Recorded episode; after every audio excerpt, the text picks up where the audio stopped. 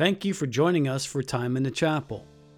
Each week, we eagerly try to discover what God has been saying to us since time began and even further back than that.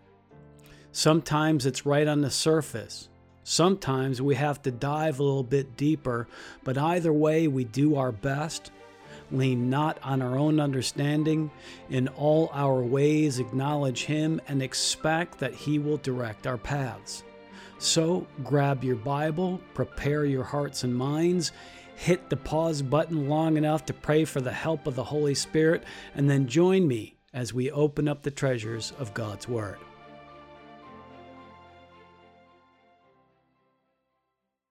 One of the things that makes the Bible so compelling is the way in which great truths are communicated. In fact, I'm not sure how anyone could live the Christian ideal, the Christian life, without knowing their Bible, for the Bible says of itself.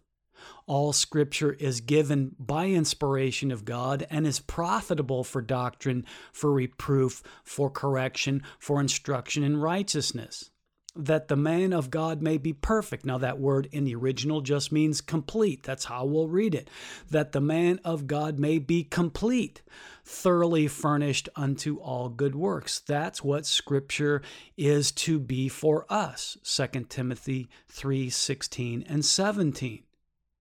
Scripture is given by inspiration. It's given so that it's helpful to us in our doctrine. It's helpful to correct ourselves. It's helpful to rebuke.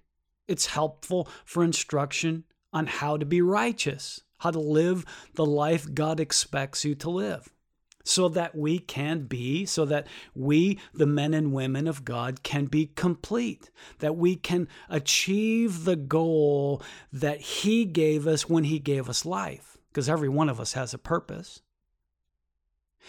That's what scripture is for, is to help us to live the complete life so that we can be ever vigilant in good works for him. Not for salvation, but good works out of appreciation and assistance to God for the building up of the kingdom. That's what scripture is for. That's why it's so important. Now, it's true that we have the Holy Spirit and He guides us into all truth. But it is His intention to use Scripture as one of the means to do that, to guide us into all truth. I argue the most important means to do so. It is through His Word that God communicates the terms of His relationship with us. Now, John, are you saying that I can't be saved without knowing my Bible? No, not necessarily. As long as you know John 3:16 you can be saved, for God so loved the world that he gave his only begotten son that whosoever believeth in him should not perish but have everlasting life.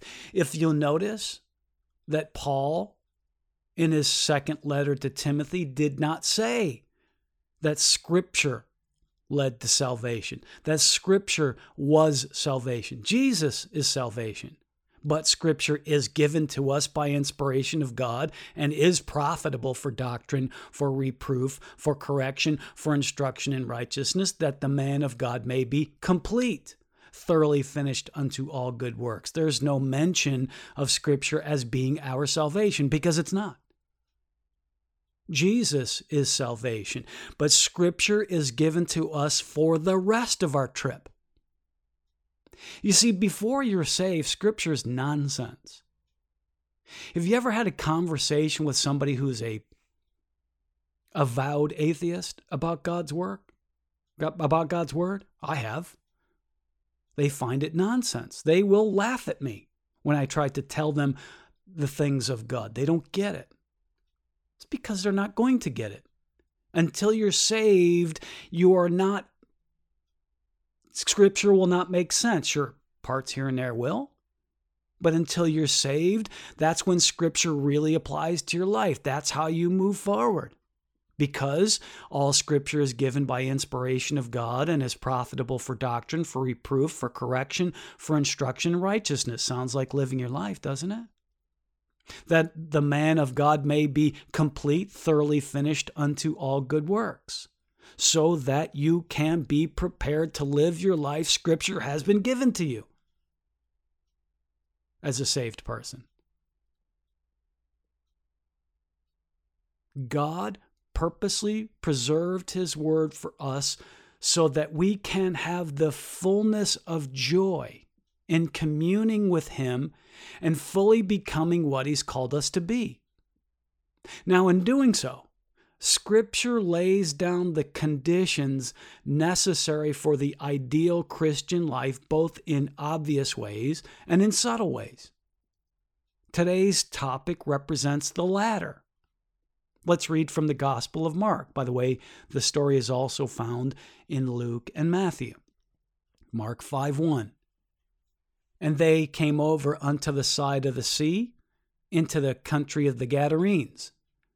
And when he was come out of the ship, immediately there met him out of the tombs a man with an unclean spirit, who had been dwelling among the tombs, and no man could bind him, no, not with chains because that he had been often bound with fetters and chains, and the chains had been plucked asunder by him, and the fetters broken in pieces, neither could any man tame him. That's fetters, not feathers.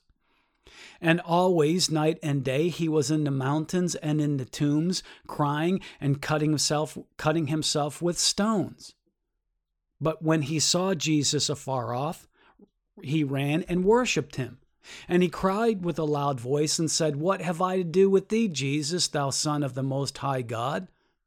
I adjure thee by God, that thou torment me not. For he said unto him, Come out of the man, thou unclean spirit.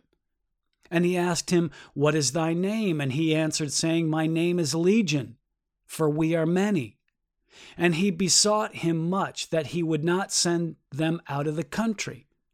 Now there was there nigh unto the mountains a great herd of swine feeding. It's important that you understand this was a great herd. And all the devils besought him, saying, Send us into the swine that we may enter into them. And forthwith Jesus gave them leave. And the unclean spirits went out and entered into the swine, and the herd ran violently down a steep place into the sea. There were about 2,000 and were choked in the sea. Now, as I said, the Bible teaches certain truths that we are to live by, some of them obvious and some of them subtle. We happen to have both here. Now, one of the ways that God has chosen to teach us is through stories. And I think that's important to understand. Just laying out facts all the time is not compatible with human imagination, with human intellect. Sometimes we need stories to learn. It's an essential part of teaching us the ways of God, and it is especially true of the Gospels. These stories, the stories that we find in the Bible, usually take either the form of a parable or an actual live story, as I call them. Now, I say it that way because parables are the account of a retelling of a story. And then there are stories such as this one that we just read a report of the event as it's going on. Now, by the way, most people assume that parables are fables of some sort that are told to simply make a point. Those types of stories exist in other religions, so theologians just assume, since Christianity is just another religion, that the parables are just fables. They're made up stories. That's not true. I agree with Dr. J. Vernon McGee, who says that parables are most likely that are not most likely are actual events that occurred sometime in the past. They're not allegories like some holy bedtime story. I believe that the parables told by Jesus are actual true stories. Johnny, you telling me the story of Lazarus and the rich man is a true story? You know which one I'm talking about, right? Lazarus was the poor, feeble man that died. He was in the bosom of Abraham in paradise. And in hell was the rich man who ignored him throughout his life. You remember that parable? Yes, I believe that parable is true.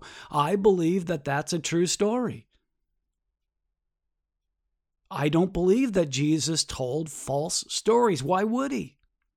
Jesus has had access to every human story that has ever existed. Why would he need to make up a story? He doesn't. Back to Mark 5. Now we have to realize that this story, the story that we're telling of the Gadarenes, is in the Bible to teach us something. Everything in the Bible is meant to teach us something. Remember, we read it at the beginning. It's profitable for doctrine, for reproof, for instruction in righteousness, all of those things. That's what Scripture is written for, this story as well. And as usual, this story has more than one thing to teach us. Now, one of the things that we learn here, the first one we're going to talk about, is that this story tells us about the power and position of Jesus. So listen to me.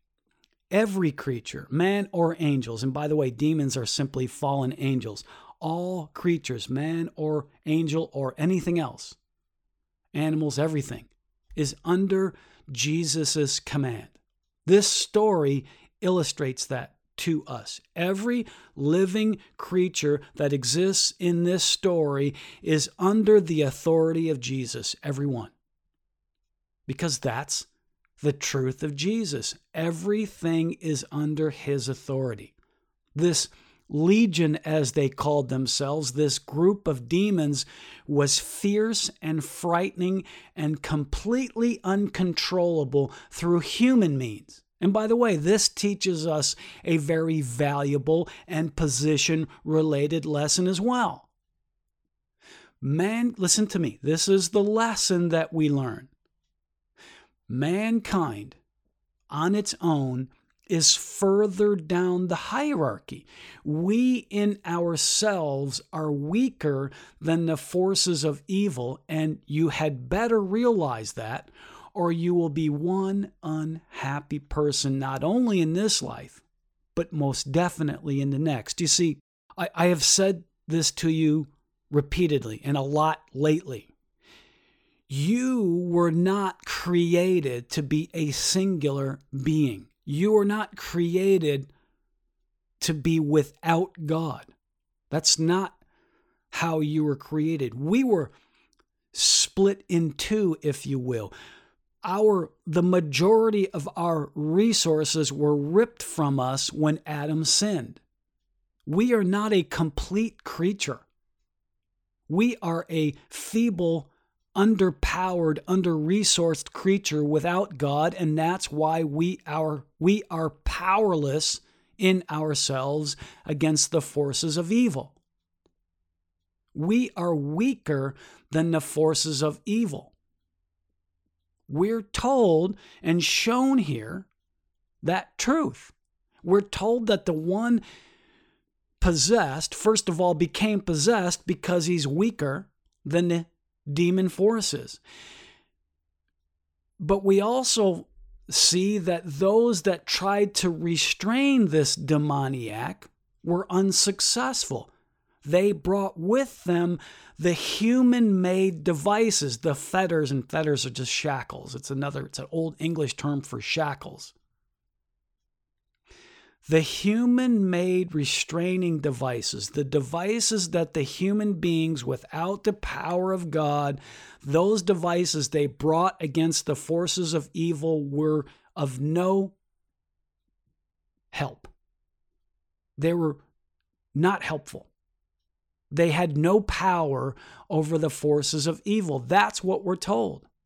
The man made restraints, the things that those Gadarenes tried to restrain this demoniac with were ineffective.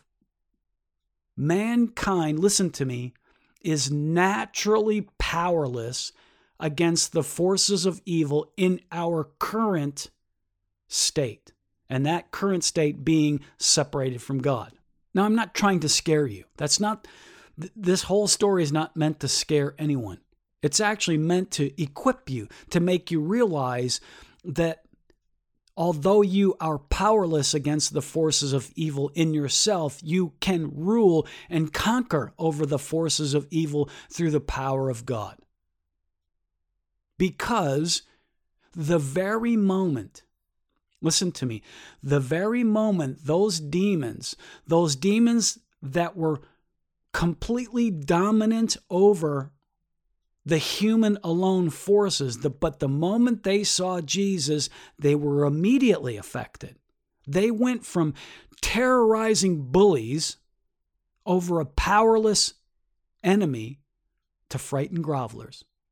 Verse 6 of Mark 5 says, When he, being Legion, saw Jesus afar off, he ran and worshiped him. Now, the English word worship here translates the Greek word proskuneo. Proskuneo is derived from another Greek word that means at its basis, it means to lick a master's hand like a dog. That's the word that's being used here. When he saw Jesus afar off, he ran and worshiped him. These creatures acting as one entity within at least one person, knew who Jesus was and subjected themselves immediately and completely to him. It's not just out of respect. They didn't just go worship Jesus out of respect. They worship Jesus out of a full knowledge of knowing who's in charge. Jesus was in charge. And they subjected themselves immediately and completely to him. Again, this part of the story demonstrates the hierarchy of the true kingdom. We see here that at the very top is none other than Jesus. He is the king, and we see it here in this story. Now, the fascinating part of that is that Jesus is the kind of king that doesn't need to go around reminding you that he's the king. That if you were fully in tune with your spiritual side, you would not need to be convinced of that. Those demons did not ask Jesus for an ID. Those demons did not ask Jesus for his resume. They knew who was in charge. And they ran and they worshiped him. At the top is Jesus the King. Now, by the way, as wonderful and glorious as that is, that is not what I wanted to talk about today because there's so much more to the story. You see, this story isn't just about demons and demon possessed maniacs, it's about you and I. One of the things that we teach with regularity around here is prayer. Now, if you asked 10 people what prayer is, they would most likely tell you, well, prayer is the way you get God to do things for you. And unfortunately, they learn that in church. You see, in our modern world, again, something I've been telling you with regularity lately, God is only seen as a glorified ATM. God is only seen in our modern churches as someone to use. Use God and His promises to make ourselves comfortable. Now, although, although those accused of it deny it, there's a relatively large number of churches who preach what's now termed prosperity theology or the prosperity gospel, which states that all you have to do is ask God to make you rich, and he will force himself to make you rich. That there is something about God that you have power over, that you just find that promise in his word and throw it in his face. And he is compelled to help you. That you want to be rich, then God has to make me rich. Now, it's true that God is true to his word. It's true that God is eager to help. If money is your problem, God wants to help. If loneliness is your problem, God wants to help. If demon possession or oppression is your problem, then God wants to help. These Gadarenes had a problem, at least one. They sensed that they had a real problem on their hands. And they did. They were being oppressed by demons. They needed help. In the story, the story, especially in Mark, this oppression came in the form of a possessed man. Now, before we go, and the reason why I put it that way, before we go on any further, you see, Mark and Luke says there was a man who was possessed. And Matthew says that there were two men who were living among the tombs as poor demon possessed souls. Let me address that because that sort of thing is why so many doubters feel they can criticize Scripture. This is, according to them, just another example of the inconsistencies of the Bible. But as I usually do, let me ask you think about it. Is it really a contradiction? Or simply an example of a storyteller choosing which details to share? You have to decide that. You have to decide is this an inconsistency in the Bible which then limits its authority in your life? Or is it just a decision on a storyteller to share details that that storyteller felt were necessary to share. Because just because Mark and Luke share with us sto- share with us a story of a man who has a condition doesn't mean there weren't two with the same condition. Let me illustrate. Autumn is coming up here in the northeastern United States. Today is starting to feel a little bit more like autumn. And say you and I are down in Miami because you're a Floridian, and I say to you, oh, autumn is coming to the northeastern United States. I love it in autumn. And then I start to tell you about this beautiful maple tree in my backyard. I, you've never heard anything like this before because you're from Florida. They don't have these sorts of things. I start to describe that in just a few weeks there'll be all these bright and beautiful reds and yellows on this maple tree in my yard. And then I go on and I tell you that in about two months the leaves are going to start gently falling. And I paint this picture of the natural and peaceful beauty of this one maple tree in my backyard. We finish our coffee. I shake your hand. I head to the airport and I return home. In your mind, you, you can't get out of your imagination this beautiful tree and it makes you smile. Well, perhaps this scene is just too beautiful to miss, and you decide to call me and say, Is it okay if I come to visit you in late, in, in late October? In your mind, you can't wait to see that one colorful tree Finally, you arrive at my home. You look out back and you notice there's at least five more maple trees exactly the way I described the one. Now, would you consider me a liar because my story didn't include those other trees? Can you accuse me of withholding information? Can you accuse me of saying, well, you're just, you're not a very consistent storyteller because I told you about the one tree that catches my attention? I was focusing on one of the five. It's my favorite. Did it make my story inaccurate if I only told you about the one of five? Of course not. I chose to talk about the one that caught my attention. Just because Mark and Luke talked about one demoniac does not mean there was only one. They chose to focus the story on the one that ran to Jesus to worship him. It's my guess that that was probably the most troublesome.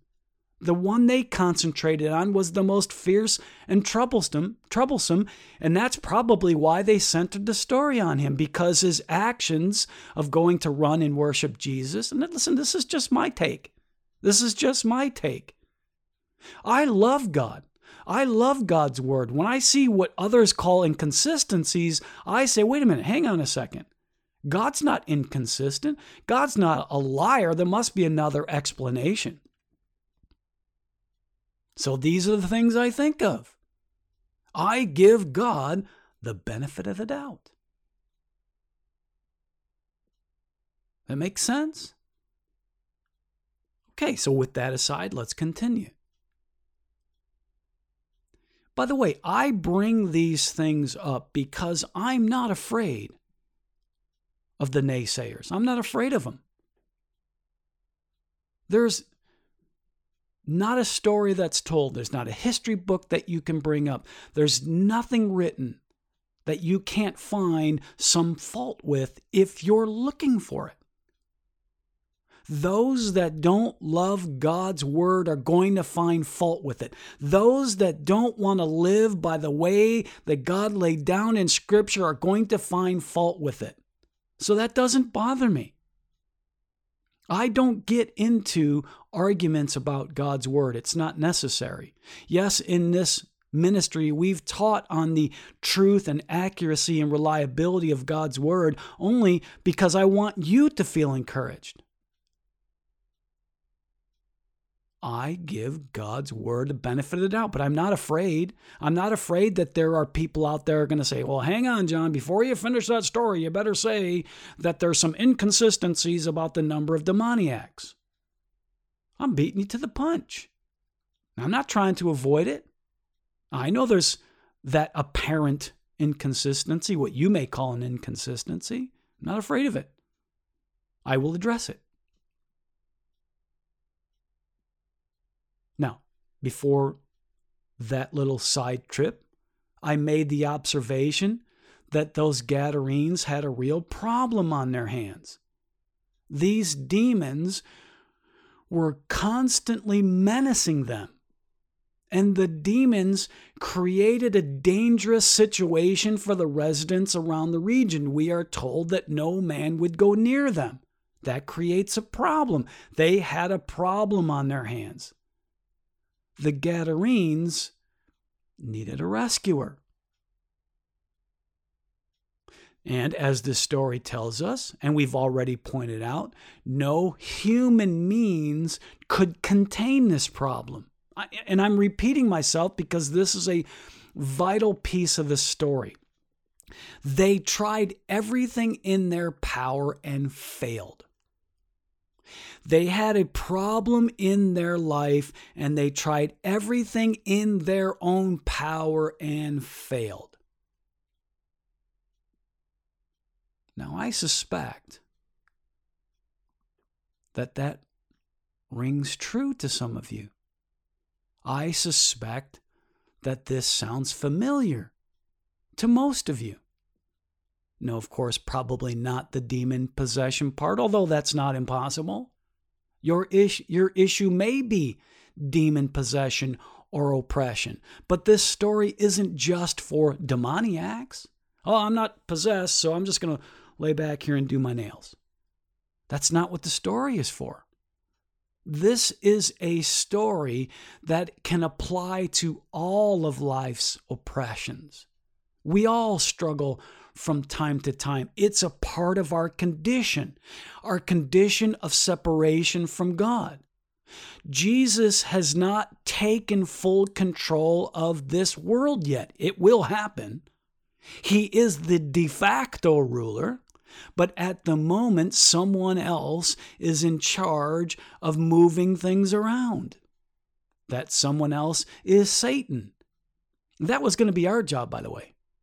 Human beings were to take control of this earth and all the life on it. That would have been our job, but Adam gave that up. When Adam gave that up for some reason, God gave the power to Satan, and we've been struggling against him ever since because we and Satan are enemies.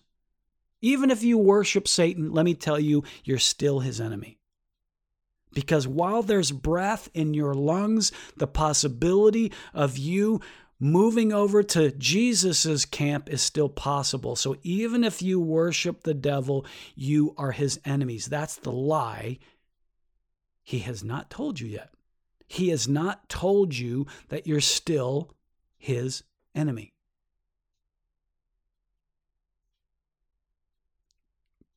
But you don't have to be a devil worshiper to have obstacles in your life.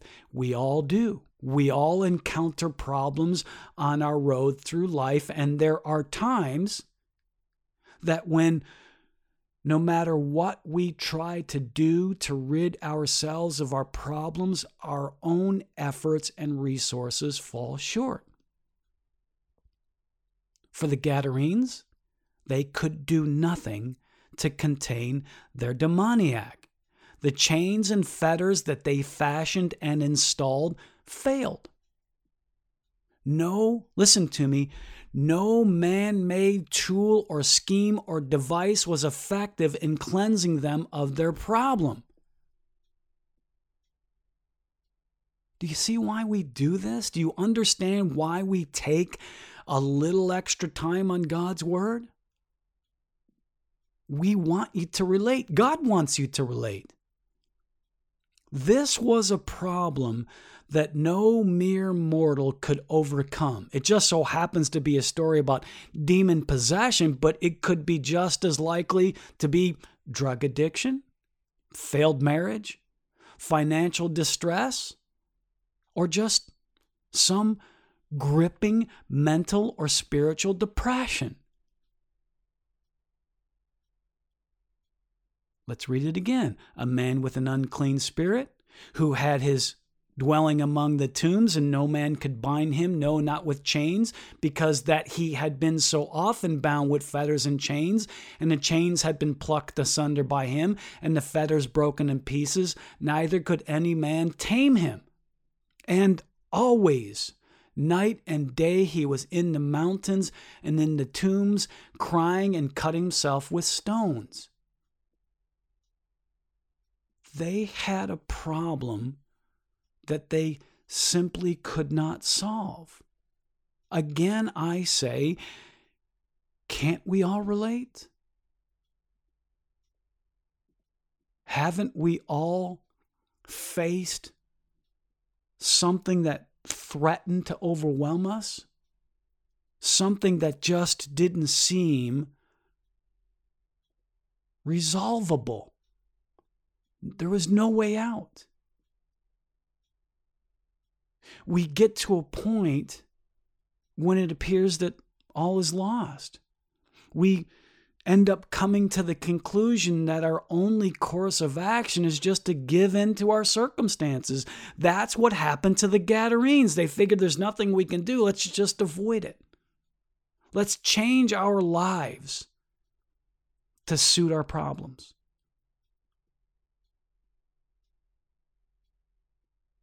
I'm always depressed. I don't want to get out of bed. So I don't.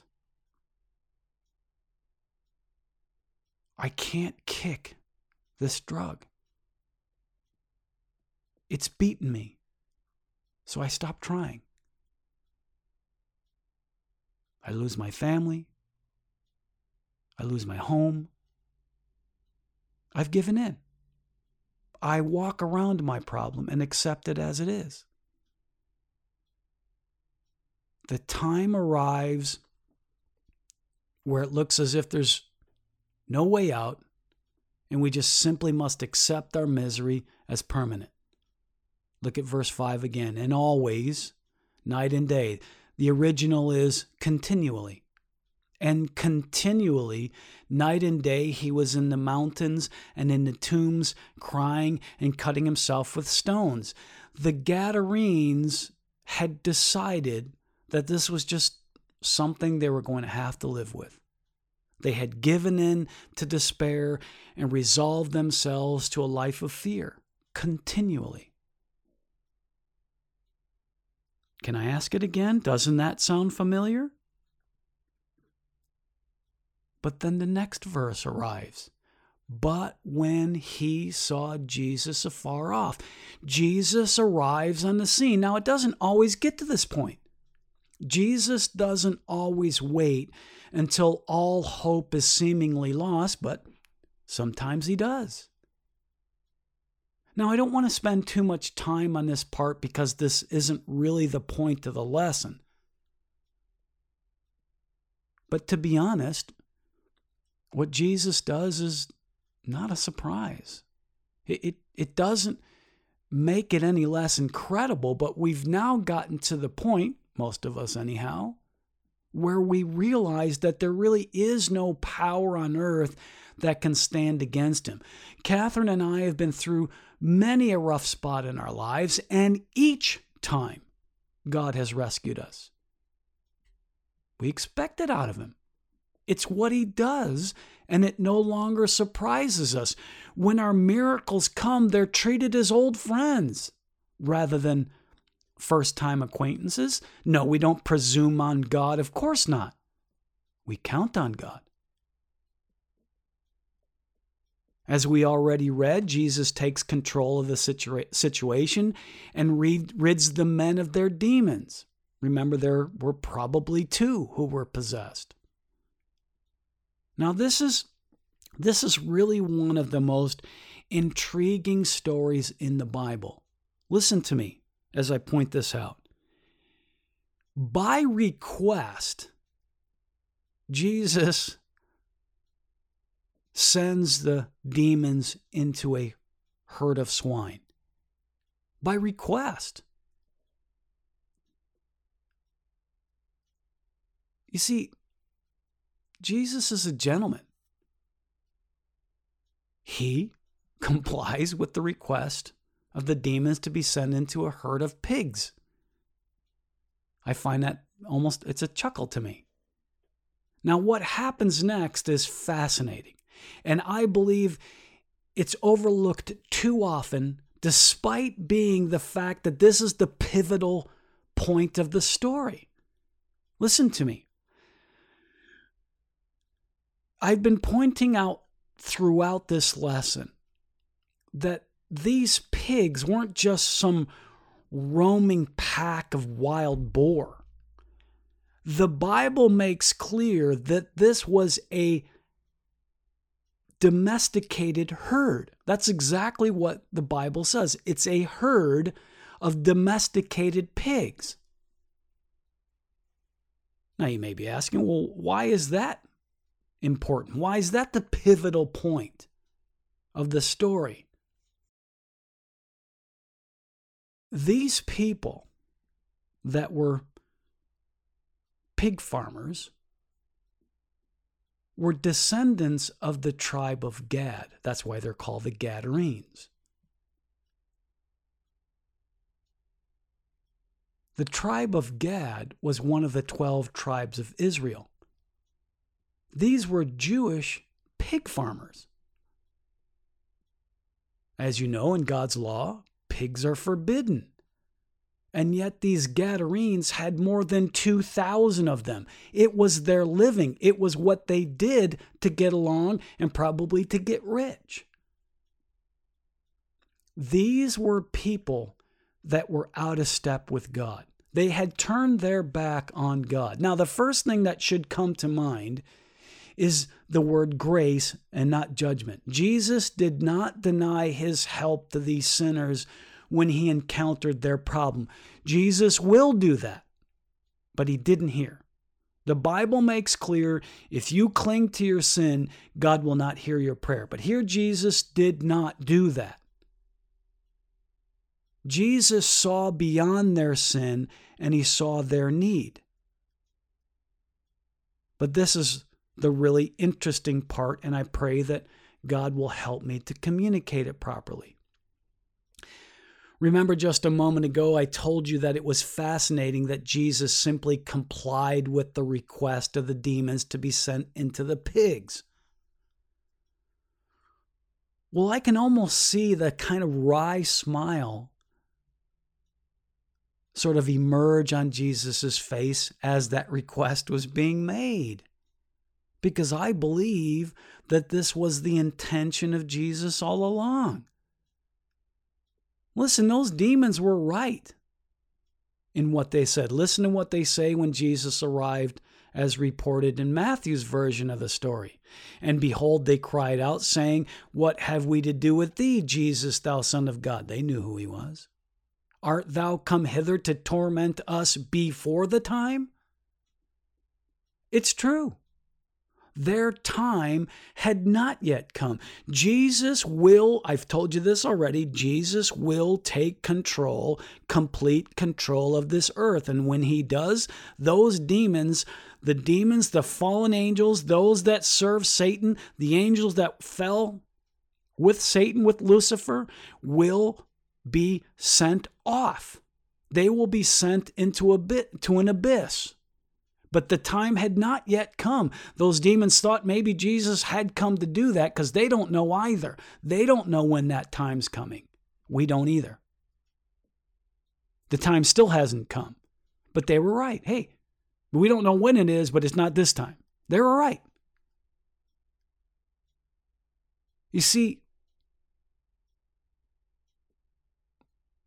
that wasn't going to stop Jesus from making things right. Just because it wasn't the time didn't mean that Jesus wasn't going to correct the problem. Because believe it or not, the real problem of the Gadarenes were those pigs.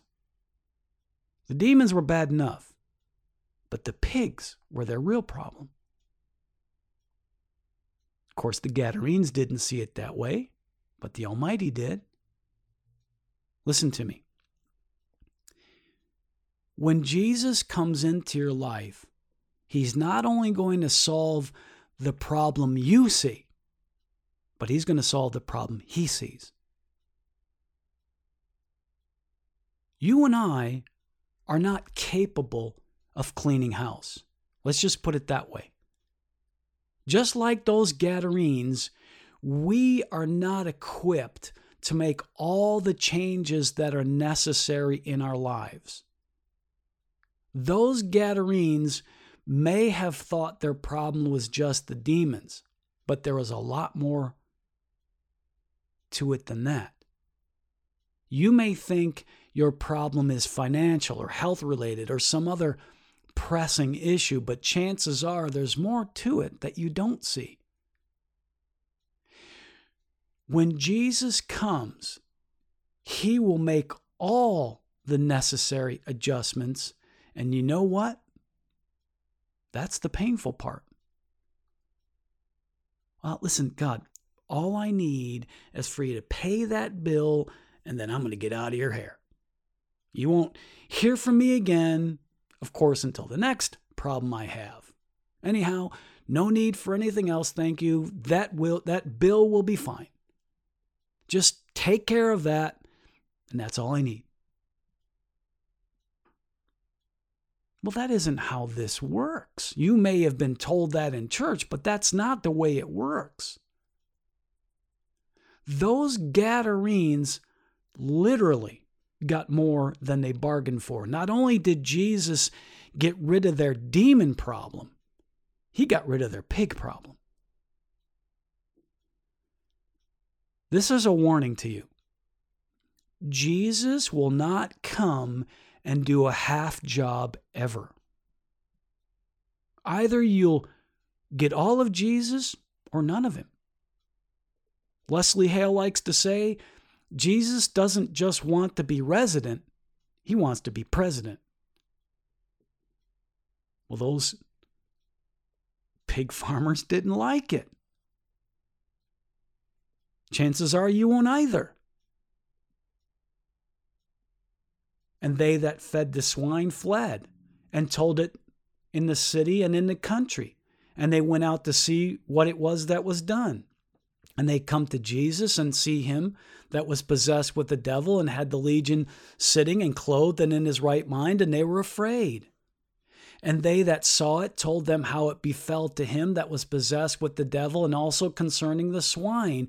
And they began to pray him to depart to depart out of their coasts. You see, if Jesus would have just come and gotten rid of the demons and minded his business, they would not have asked him to depart out of the coast. They would have probably thrown him a party, and chances are there'd be bacon there.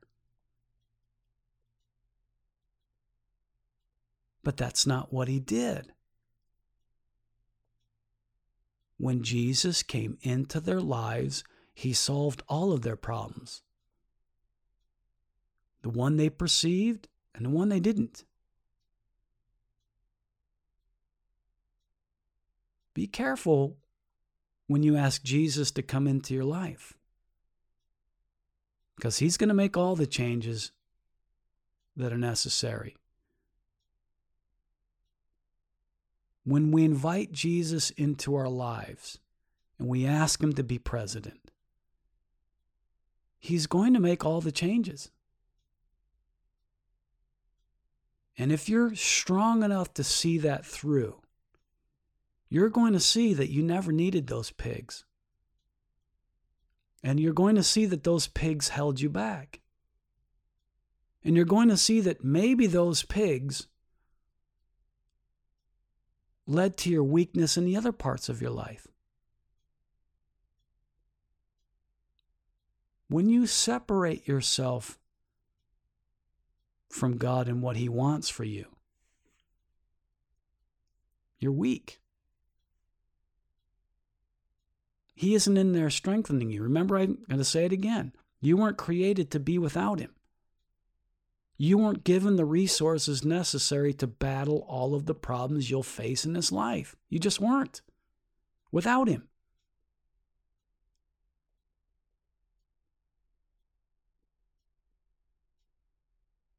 And they began to pray him to, to depart out of their coast. Now, at first glance, this sort of seems like an odd reaction.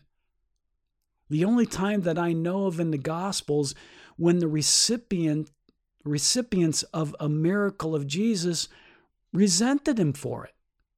You see, the, these people didn't expect it, they weren't prepared for it. This miracle came at a cost. Jesus came into this community and performed a miracle, but it cost them. Sure, they lost their demons, but they lost their pigs too. You have to be careful of what you wish for. If you never listen to one more thing I tell you, listen to this God doesn't work for you, you work for Him. Now, He's a loving, caring boss, but rest assured, He's the boss. I know this isn't a popular message, but I want to make sure that you don't ask Jesus to leave your life after he's, after he's given you an answer to a prayer. Everything Jesus does, he does for the Father. Now, you may derive the benefit, but what he does in your life is not for you, it's for the Father. Jesus saith unto them, My meat is to do the will of him that sent me and to finish his work. John 4 34. Luke 2:49, wist ye not that I must be about my Father's business?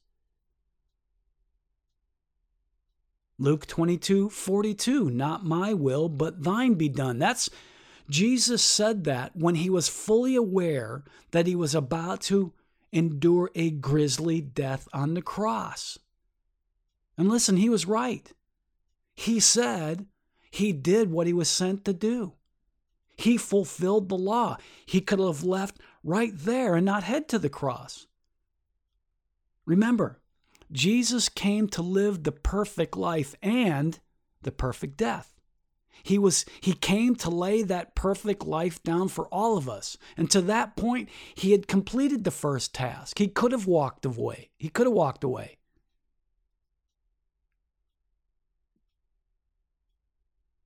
That alone is enough to praise him.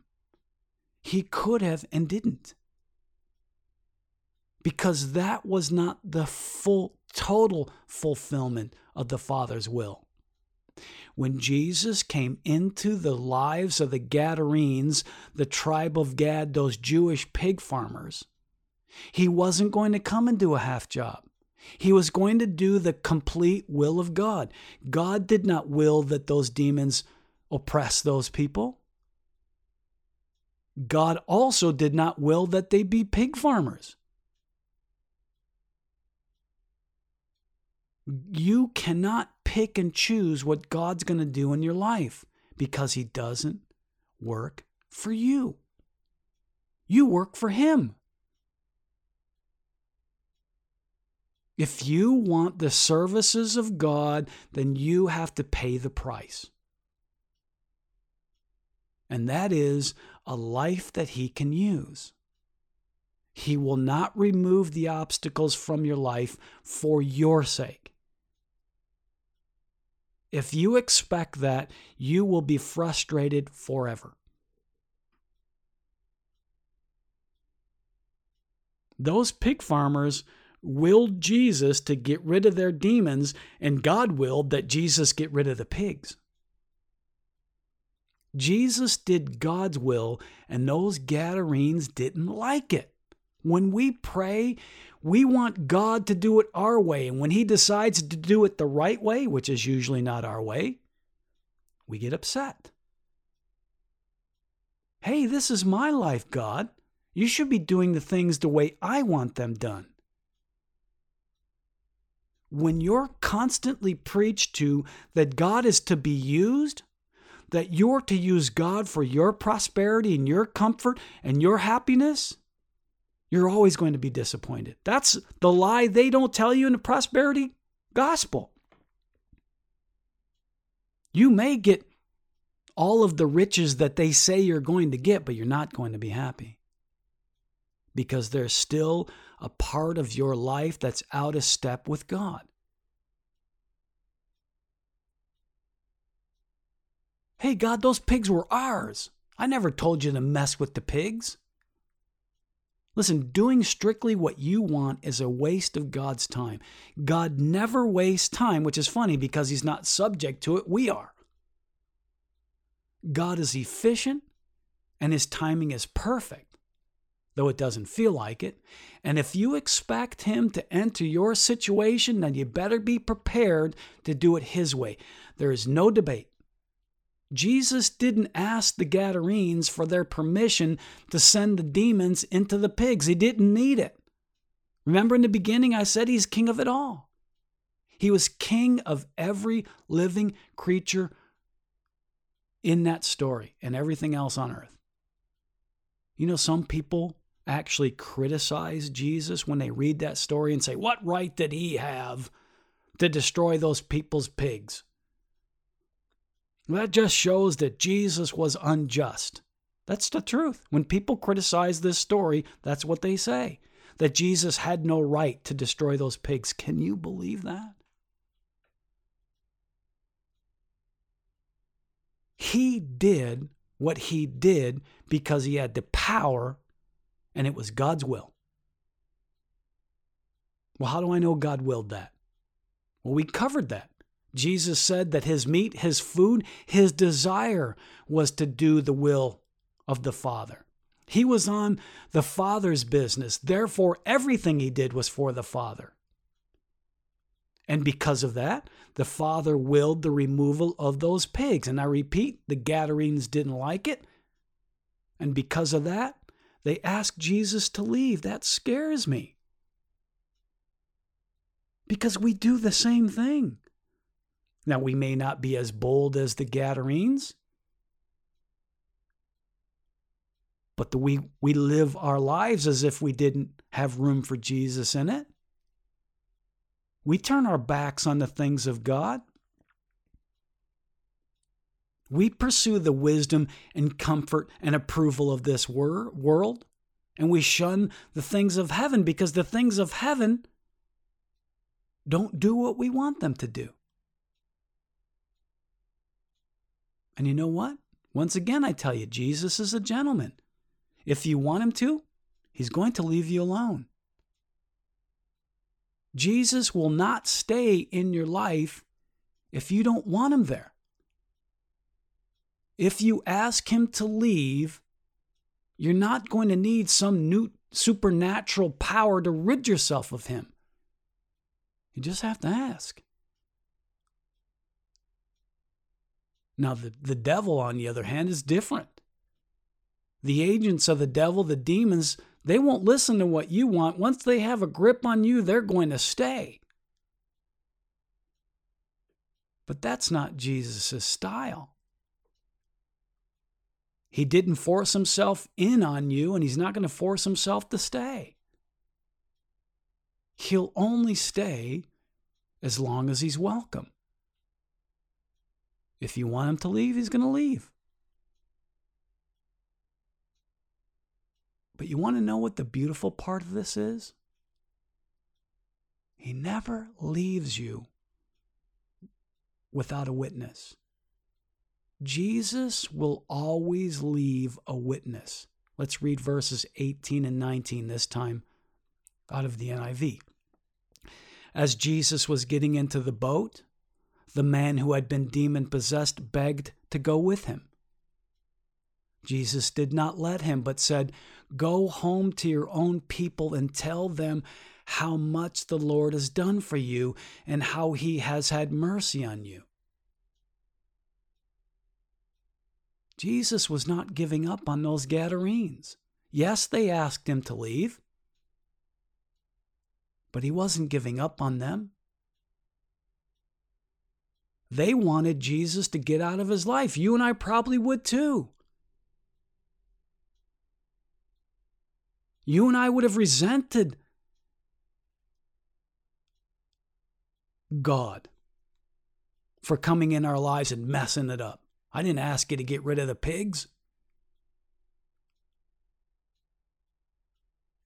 Thank God, God is God. Thank God for His grace. Even though you and I don't deserve it, even though we may have turned our back on Him, He won't turn His back on us. Jesus will leave a witness because he will not give up on us. He wants his testimony to stay near at hand. When those Gadarenes saw that man who was once demon possessed, they'll never forget that there was a man who came and did something miraculous. There once was a man who did something we could never do. That demon possessed man was a constant witness. They didn't deserve that witness, but Jesus made sure they had it for their sake. That's grace. That's grace. You can never say, I just don't deserve God's love and give up on Him. Deserve has nothing to do with it. Those Gadarenes did not deserve witness, but Jesus gave them one. He arranged for a witness. He left that cured man as a witness to his power and position, and more importantly, as a witness to the utter helplessness of the Gadarenes. You see, when trouble returns, and it will return, they will have a witness to guide them unto all truth.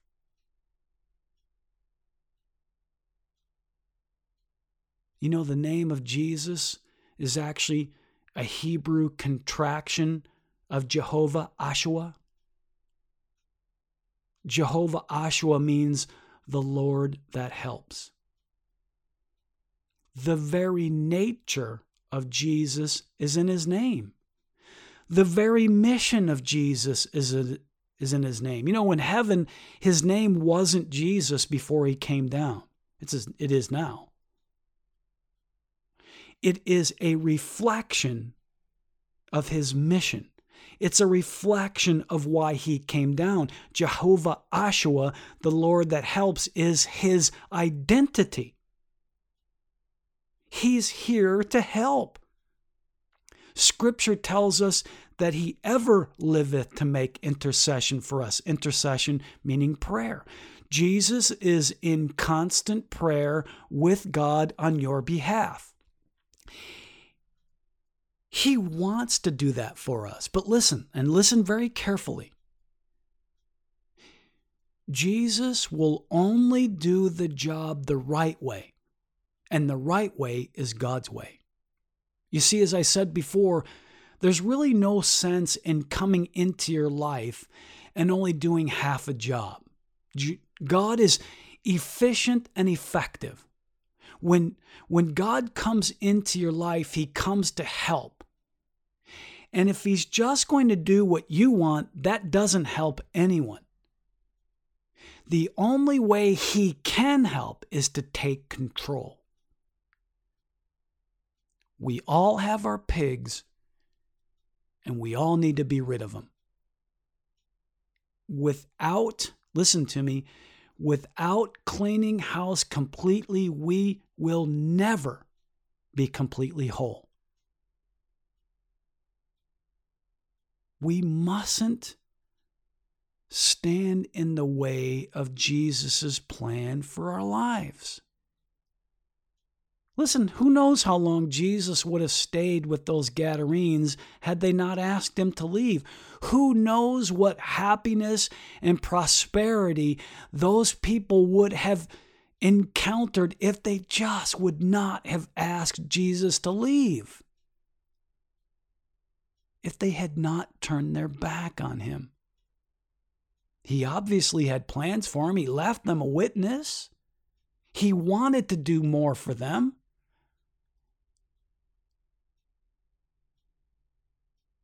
John Calvin said that human beings have no free will. I disagree. I believe the story of the Gadarenes tells us we do. I believe the story of the Gadarenes tells us that we can actually make a choice to ask Jesus to leave our lives. Don't do that. But if you do, don't despair because he's left you a witness as well. And in case you haven't picked up on it, that's the Holy Spirit. You see, the Holy Spirit is your witness to the power and position of Jesus. And he's always available to you when you're ready to make the complete change. I urge you, I urge you to let him take over. Let Jesus stay, and your joy will be eternal. You've been listening to Time in the Chapel, a weekly program dedicated to bringing you in depth biblical study. Join us again next time as we search Scripture to learn more about God in your life and you in His plan. Time in the Chapel is a service of Chapel Ministries. Chapel Ministries is a non denominational ministry with a mission to feed hungry souls please consider supporting this program financially. For more information, please visit our website at www.timeinthechapel.com or email us at info at timeinthechapel.com. Be sure to look for us on Facebook by searching for Chapel Ministries. Click follow to get all of the latest information.